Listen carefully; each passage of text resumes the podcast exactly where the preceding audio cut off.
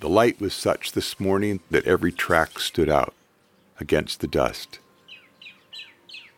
As every creature ventured out, the hunted and the hunter, into the full moon night, before the hoof prints and the footprints of the day, coyote, rabbit, snake, quail, raccoon, perhaps a bobcat, perhaps not. I leave my booted trail behind me, as all the other mornings I've disturbed. The sage says, Leave no trace, but my path is littered. Loves and lovers, once a school, old friendships, several good dogs, a good morning for reading the dust. I'm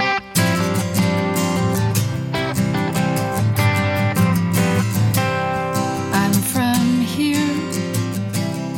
Here's the story.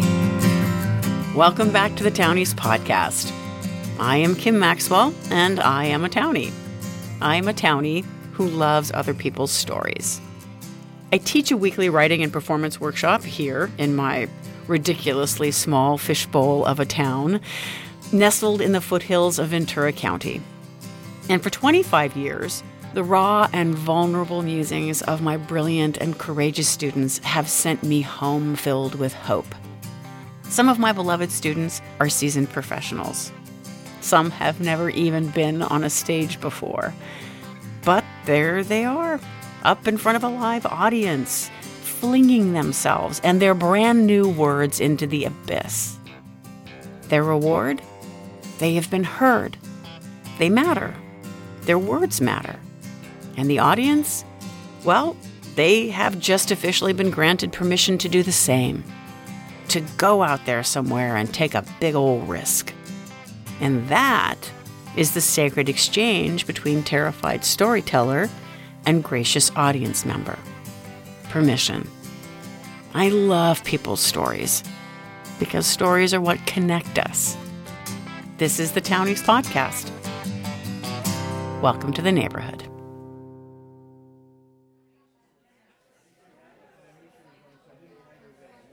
Episode 23 Oh, the Places We've Gone. Kicking off this week's episode Eternally Broken Heart, written and performed by Jeanette Stampfli. An Ojai townie by way of Switzerland, Jeanette is a meditation and mindfulness teacher with three amazing children and a tech specialist husband of 25 years.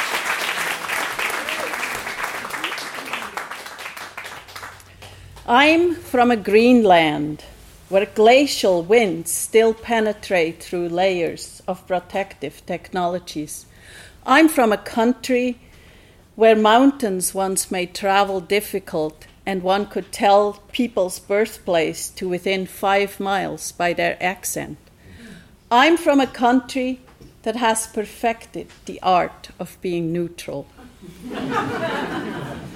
Swiss, conscientious, tight, humorless, dutiful seriousness. No room to play, no room to fail, careful, calculated. I'm good at this, perfection. The little wisp of a smile and the trembling uncertainty quickly swept under the rug and stepped on. And then you have to stay there.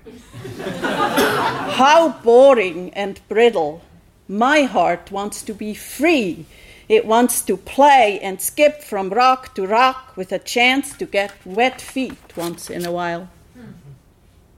I miss waking up in a quiet white world, sounds muffled by a fresh blanket of snow, colors reduced to whites, grays, and blacks, with the occasional splash attracting the rested eye.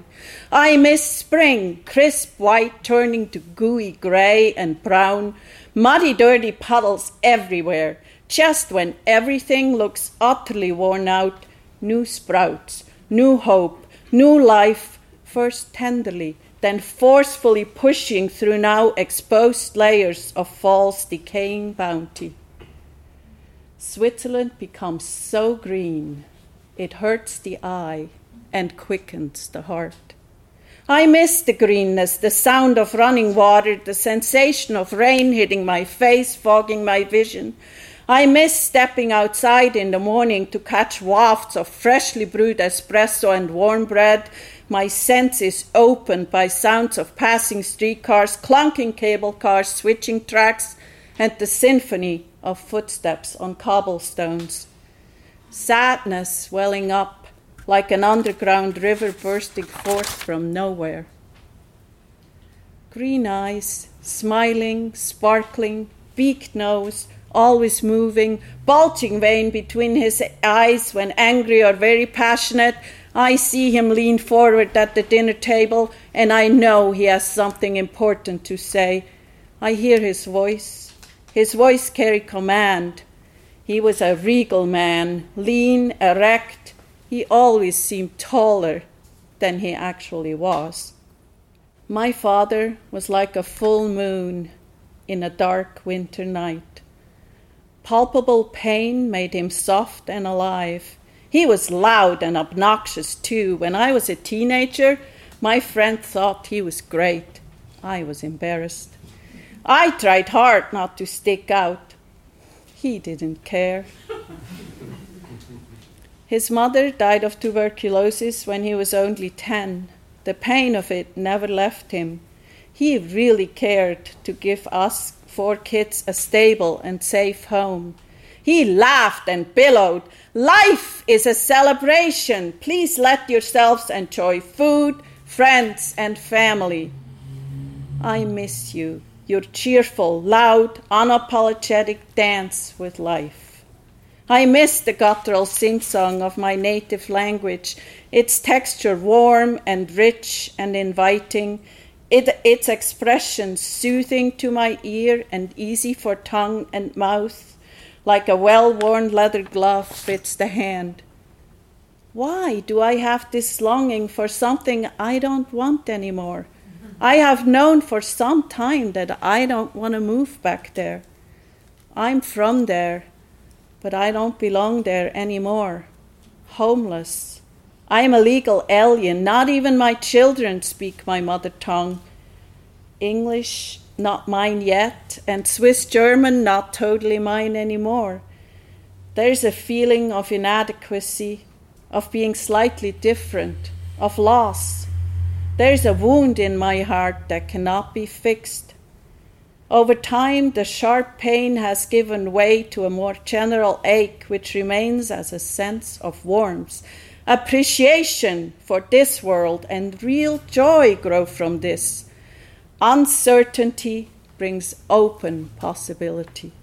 I'm in love with the earth, the sky, the ocean, the wind, the human heart.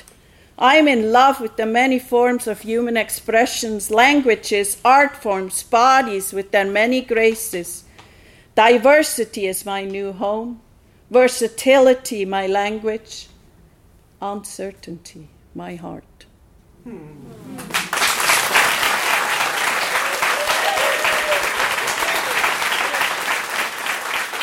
You just heard from Jeanette Stampfli.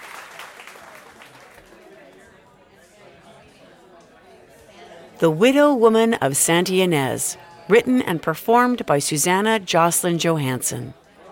A word nerd in every sense, this actress, writer, true blue free spirit came to our tiny town by way of Santa Ynez many years ago, and boy, are we glad she did.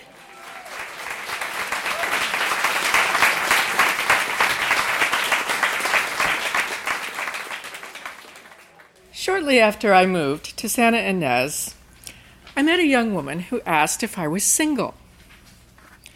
Oh, you want to hang out? Though I should tell you, there's only like one totally hot single bachelor in this whole Santa Ynez Valley. So we all got our eye on the same prize. so, like, I would be your friend, but like, so you just keep in mind, underneath it all, I will be your competitor. you want to go wine tasting sometime? I did find a great manicurist. She looks much younger than the mother of five that she is, and she told me of the same man. We all love him. He's so handsome. Finally, when this man was pointed out to me, I noticed how women came up to him, finding any excuse to touch his hand or wrap their arms around him, and just generally make fools of themselves. I came to despise this man with his long curly eyelashes and his flawless salt and pepper hair that fell all the way down to his perfect boot cut blue jeans. One time, in the midst of one of these huggy exchanges, he looked over this woman's shoulder at me and caught me rolling my eyes in disgust. Eventually, we were in the habit of glaring at one another across a crowded restaurant. Or walking past one another, we would throw our heads in the air as if to say, I despise you. This afternoon, I'm sitting in the cantina staring at my laptop. I'm writing a travel piece about my new hometown. In the late afternoon sunlight, the land is an undulating ocean of shimmering gold. Sensual and surreal are the womanly curves of this mysterious valley. I mean, I don't know if that's, it's a little it's a little bit crappy and you know i used to know how to write but ever since i came here it's like i'm losing my words. I mean how do you lose your words? It just seems like i'm losing my whole language. How do you lose your language? You can't lose your language. I'll tell you how you can lose your language. You move to a, a shit kicker town where the only liberal within 30 mile radius is david crosby. And you spend your whole day talking to nobody but arabian horses. That's how did I say that out loud? and and and I and I look, look all around me, and who do I see? But the Bachelor King sitting over there at the table next to the wall, and he's frozen mid sip, trying not to laugh at me. Yes, yes, you did say that out loud. Uh, I myself talk to horses. Uh, that's what I do for a living, actually. Uh, if you need some help talking with the horses, I can help you with that. no, I don't need some help talking with the horses. The waiter bartenders here at the cantina have become my patron saints. They watch over me diligently. I think of them as the BBBBs beautiful, bisexual, bartender boys. black jeans, black t shirts, and I suspect black wings, ready to unfurl at any moment. One of them flies over protectively, hovering, as the Bachelor King looks down at my table as I sit here in my writerly despair. Have you met Rinaldo? He is the most eligible bachelor in Santa Ynez.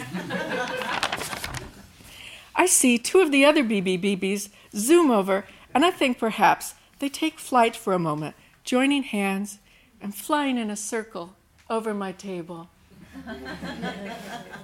or that could just be the margarita kicking in.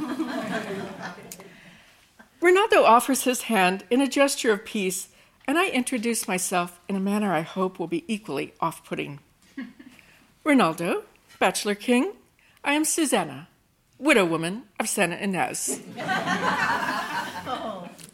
And at this moment, two older gentlemen practically fall off their chairs in some form of fright, slam their money on the table, throw down their drinks, and bump into each other as they run tripping toward the street and away from the cantina. I wonder what that was about. I can explain. May I sit with you? Before I can respond, Rinaldo makes himself at home, stretching his long legs underneath the table and ordering a margarita on the rocks from the Dark Angel. You may think this sounds like a fairy tale or a fable, but it is a story told by all the old ones here. And I don't want to sound crazy, but I have seen her myself. Some call her the ghost woman, and some call her the widow woman of Santa Ynez. when you introduced yourself thus, you scared the bejesus out of those two fellows. when he observes me to press down the creases in the tablecloth, he interrupts himself. Your hands are so tiny. He picks up my hand and examines it as if it's a little seashell. like a little girl! The ghost woman walks in great strides, her long black skirt and layers of petticoat sweeping along the smooth highway. Her face so sad and so beautiful and full of moonlight. Her long hair falls wildly around her face, and when there is an uncontrollable fire in Los Padres, they say it is she. As I listen to Rinaldo's story about the widow woman of Santa Ynez, I can't help but notice how animated he is when he tells it. And I begin to forget everything I had decided about him. His expressive hands are so strong and somehow commanding. His hair pulled back into a long braid seems now practical and utilitarian, not studied as I once thought. And I begin to wonder about what kind of man is he really? Or does anyone here really know him? I sense smoke in the air, and for a moment I imagine that we are sitting next to a campfire and he is singing me a song about a mysterious ghost in the fog. It is she who walks the yellow line of the highway, and they say it is the line between the land of the living and the land of the dead. And they say that she tempts you with her siren song to the other side. But I think she is not an evil spirit, but simply one who wanders restlessly until she is reunited with her beloved. Beloved? That's a pretty word. Yes, it is. You smell like chocolate and cinnamon. I smell like a cookie? yes, you smell like a Christmas cookie. Christmas. Oh, last Christmas. Sorry. Last Christmas, I was sitting in a little chair next to a bed in the hospital as I watched my beloved fade into the next world.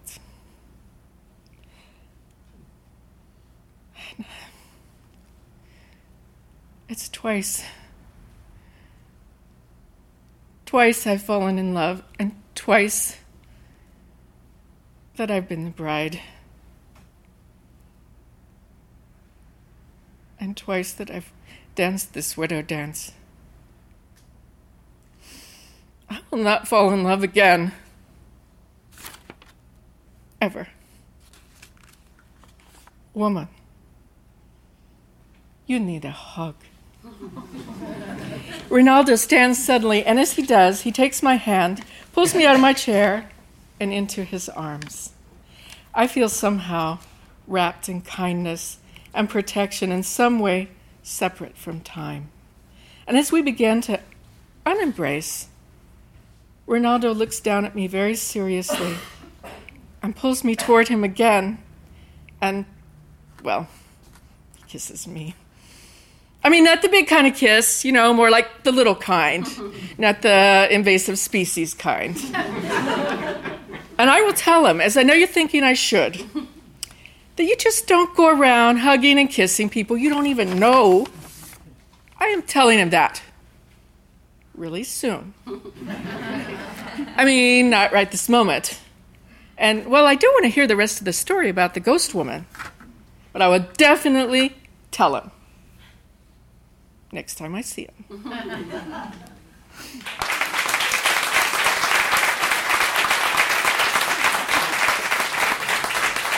We were listening to Susanna Jocelyn Johansson. And now, Christine Tavares with Dancing Ground, written by John Morell from the EP Sunshine Way. Run into the sun.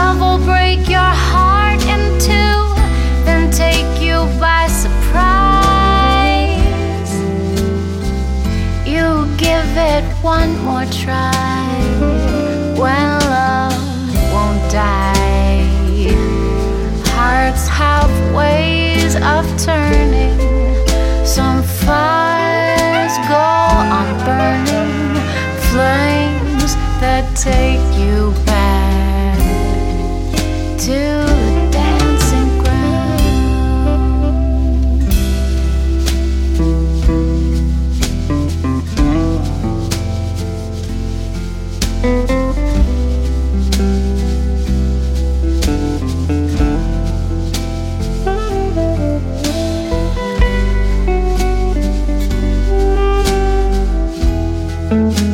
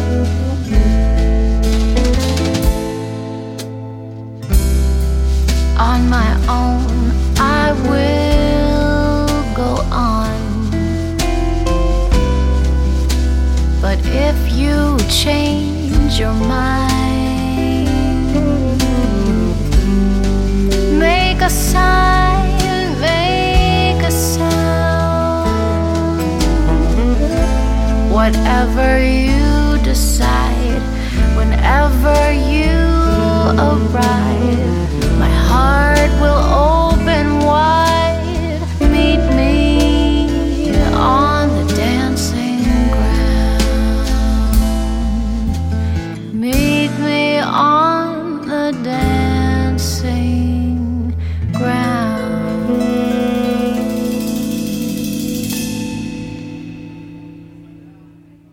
To learn more about the music and performers featured on the Townies podcast, please visit thetowniespodcast.org.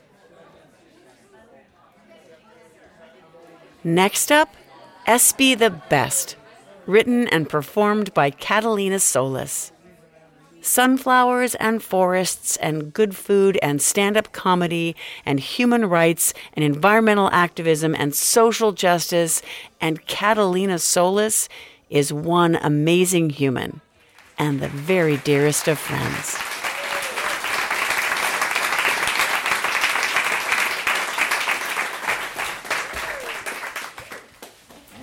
Once upon a time, there was a female child, and her name was Esperanza. Esperanza means hope, which is kind of the best. And even though she was kind of the best, everyone just called her Espy. Her father was the official mariachi to the royal court. He was so good that one time he made all the females royal faint while listening to one of his newly composed love songs. Her mother was the royal costumer, the finest in the land. Her needle and thread could transform even the nastiest of Espy's stepsisters into beauties. Their costumes may have made them beautiful on the outside, but on the inside, they were ugly. ugly. Espy nicknamed them the Viper Sisters. and although the Viper Sisters were awful to the core, it wasn't until the oldest of them married that Espy discovered what cruel was. The new husband was a kind of cruel that would leave a hole in Espy's soul. It made her afraid and ashamed. And so the secret began. Half of Espy's siblings, including the Viper sisters, were born in the magical and mystical land of Mexico. The other half, including Espy, were born in the slightly less magical land of Los Angelitos. this earned Espy and her Los Angelitos siblings the not so nice title of Pocha, or Pocho if you're a boy, meaning that she and her siblings assimilated way too well, learning English first and Span- basic Spanish, well, on the fly. Espy thought she spoke pretty good Spanish, eh?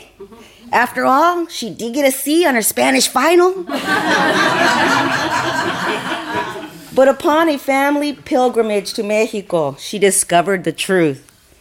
Hearing Espy Spanish brought friends and neighbors out of their homes and onto the street. Espy was a loud girl. The friends and neighbors began to laugh at Espy's Spanish. The more she spoke, the more they laughed. It was official. Espy was a pocha. a pocha for sure. but Espy's father, the Royal Mariachi, had arranged the family's pilgrimage to Mexico for an entirely different reason. He arranged it so that he could meet with the most powerful Mexican music producer in the land. Espy's father had all of his professionally recorded albums from Los Angelitos wrapped carefully in a box in the trunk of the new 1973 Chrysler Tempest. As they drove, Espy daydreamed about his success, hoping it would mean that she would move to Mexico, live in style, learn real Spanish, and not be a pocha anymore.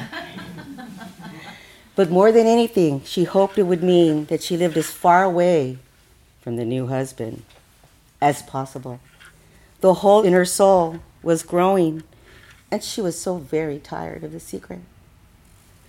Unfortunately, upon opening the trunk, all her dreams were dashed. All of her father's records had melted. His utter devastation filled the car, along with the dust from the road. They had to leave the windows open and the heater on because apparently the air conditioner had broken, along with her father's heart. Espy stayed silent in the back seat of the Tempest, all the way back to the land of Los Angelitos. Back home, Espy effortlessly resumed her role as a mini translator. A mini translator is a Latina kid that translates for their parents. You know, at the Edison counter, Southern California Gas, or the Weinman's department store. Excuse me, can we pay some more on our layaway and can we see it? they used to love to visit the clothes they had on layaway, to hold it, put their face in it, and smell it. and watch it go back behind the department store door until that long awaited day when it was theirs. Espy and the other mini translators became quite eloquent, often leading to comments like, Wow, an articulate Mexican? Look, come see.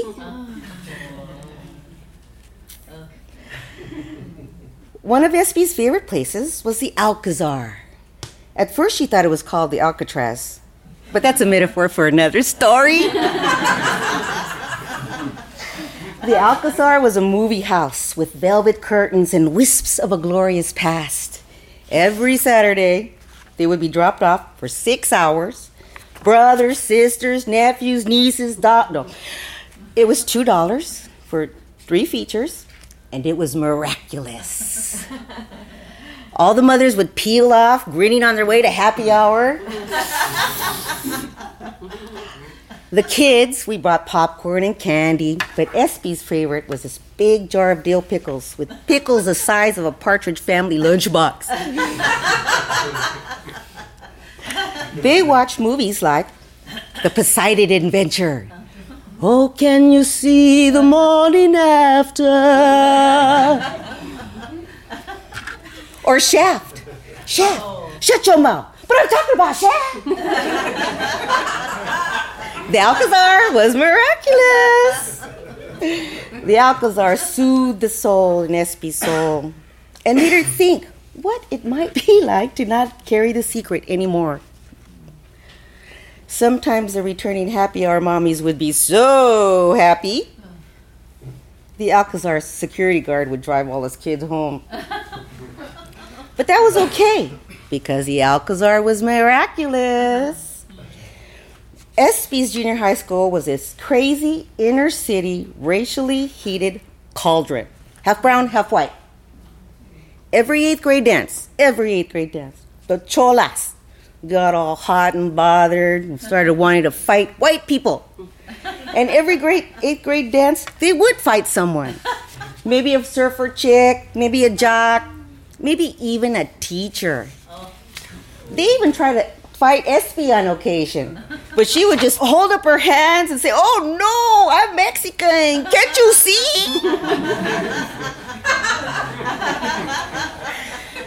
it was terrifying, but it was always a great show. Almost as good as Poseidon Adventure. But it also taught Espy how to fight. Not the random kind of explosive chola fighting, but a specific kind of fighting that would start to heal the hole in her soul. So Espy fought. She fought a lot. First for herself and then for others. She decided it was time to tell the secret. And so she did. And to her surprise, the hole in her soul was no more. So she told others to tell their secret. And then the place that used to be the hole in her soul, it became something else. It became the place where she was clear and empowered and kind. It became the place where she made all her best decisions from. It became her strength and sense of humor and beauty, and even a book. Yes, that's right. The hole in her heart became a book. It's not finished yet, but it will be. Espy didn't just survive the secret. The secret and the Viper sisters and the racism and the alcoholism and all the other isms of the land. She built a big, beautiful, creative, hilarious, and fulfilling life of it, which is really the best happy ever after there is.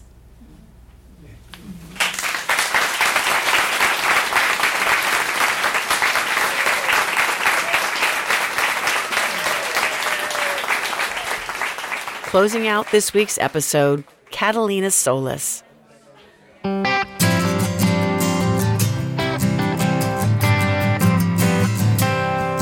from here. Here's the story. Please join us every other Tuesday for a new round of freshly minted stories. I am Kim Maxwell of Kim Maxwell Studio, and we teach people to launch their stories loudly and unapologetically into the world. To laugh more, risk more, and have bigger lives. The Townies podcast is co produced by Lily Brown, Asa Larmonth, and Ken Eros. Studio engineering and mixing by Eros Creative and Sound. The Townies theme song was written and performed by Rain Perry, recorded and mixed by Martin Young, and mastered by Mark Hallman at the Congress House. The Townies podcast is in part made possible by a generous grant from the Ojai Arts Commission and the City of Ojai, a small town with big stories. You can find out more about us at thetowniespodcast.org. Thank you for listening.